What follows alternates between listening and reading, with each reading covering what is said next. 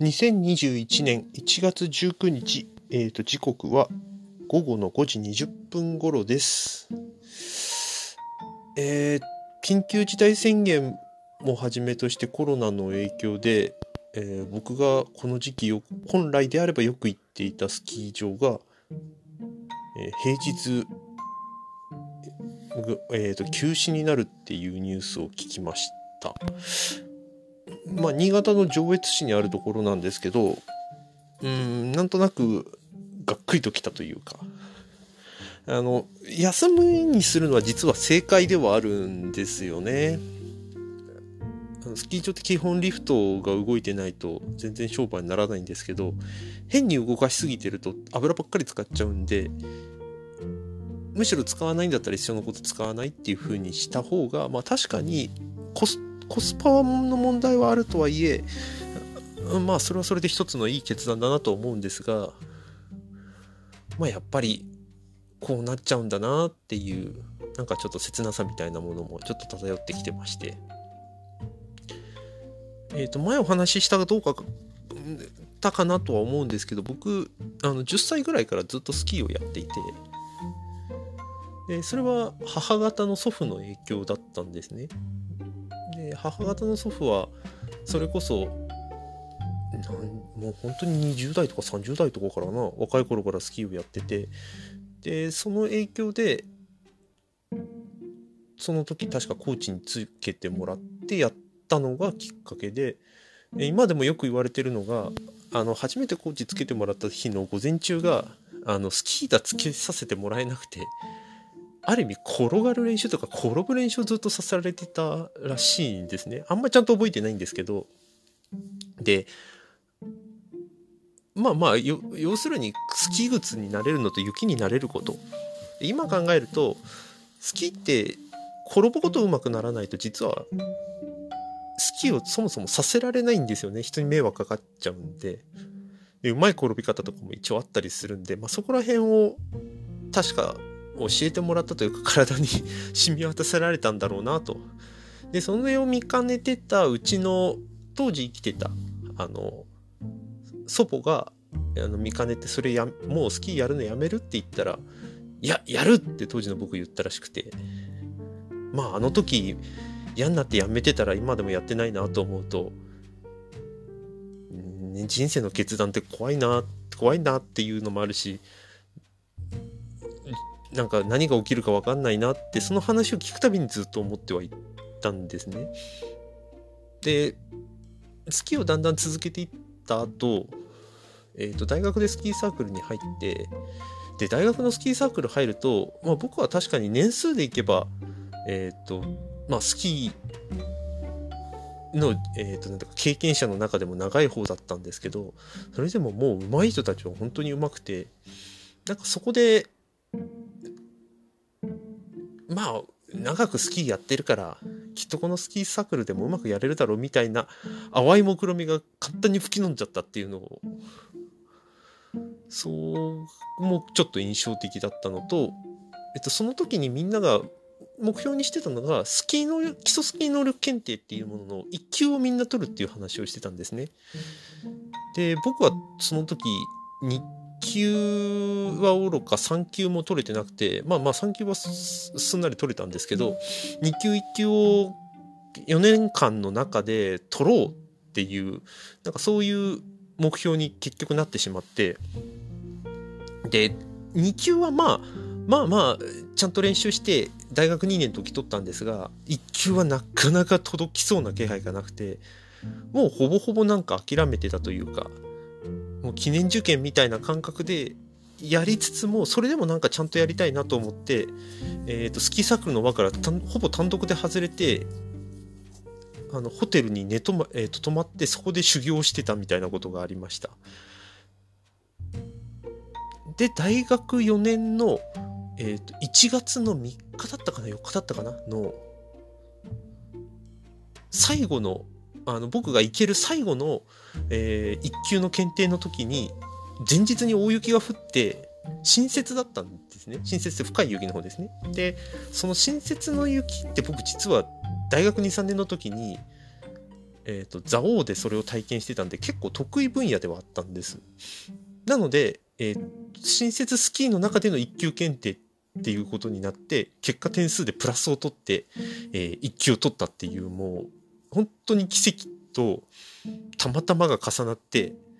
多分一級の技量って僕その時なかったと思うんですけど、でも結果取れたっていう、そんなことがありました。で、一級取れたことで、まあまあ、目標は達成したと、大学4年間の。と思って、まあ言ったりはしてるつもりではいたんですけど、実は1級は基礎スキー検定ではトップじゃないんですね。技量でいくとあとテクニカルとクラウンっていうもう2つ上の段階があってこれは本当に難しい。まあそもそも1級ですらえー、社会人になってから取るのがなかなか難しいとされているにもかかわらずさらにテクニカルクラウンがあるっていうことでちょっと僕の何かはポロッと折れてしまって以来まあもうマイペースでスキーはやってるっていう状況ではあるんですけどでもちょっと一級になってから分かることがあって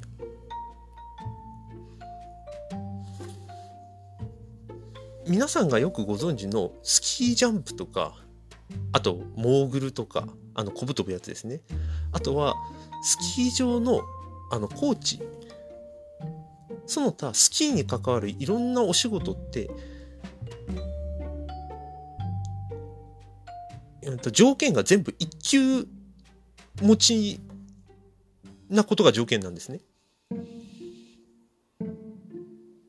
なので実は一級ってゴールではな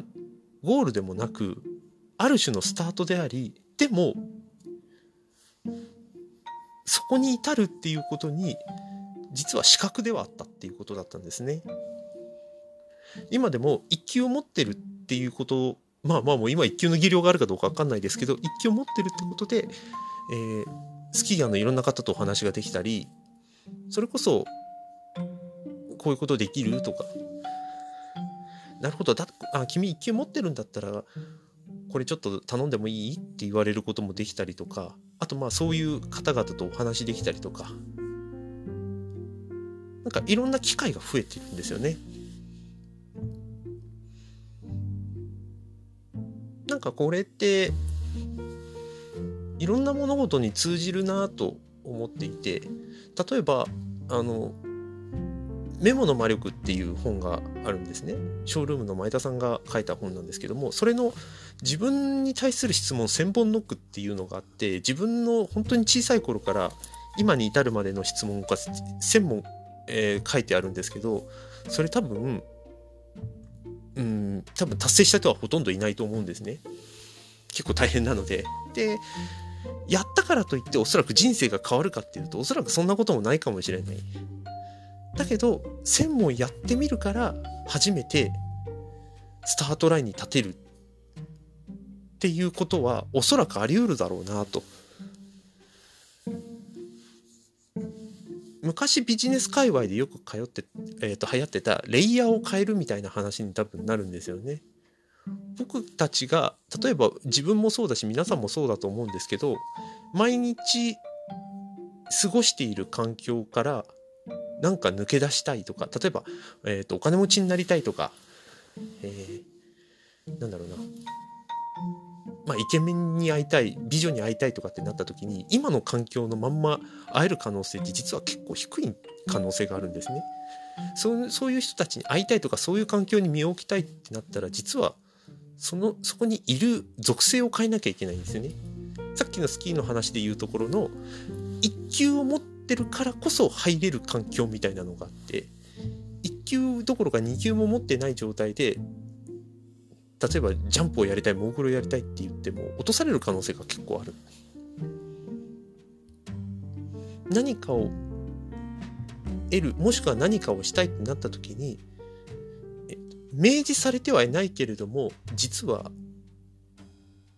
持っておかなきゃいけない資格とか条件みたいなものは多分この世の中のいろんなところに多分存在してるんですね。でそれを持ってるからといって人生が変わるとは限らない。だけれどもそこに至るまでのことをきちんとやって一回その山に登るっていうことに実はすごく意味があるんだっていうことをそのスキー検定1級で教えてもらいました。今でもそのスキー検定1級の法則なんて僕は呼んでますね。昔ミスチルのあのギフトっていう歌でもあったかな。あの地平線の先にたどり着いても次の地平線が見えてるぞっていう確か歌詞が続いてたかと思うんですけどあんな感じです。だから確定しているものじゃないけれども実は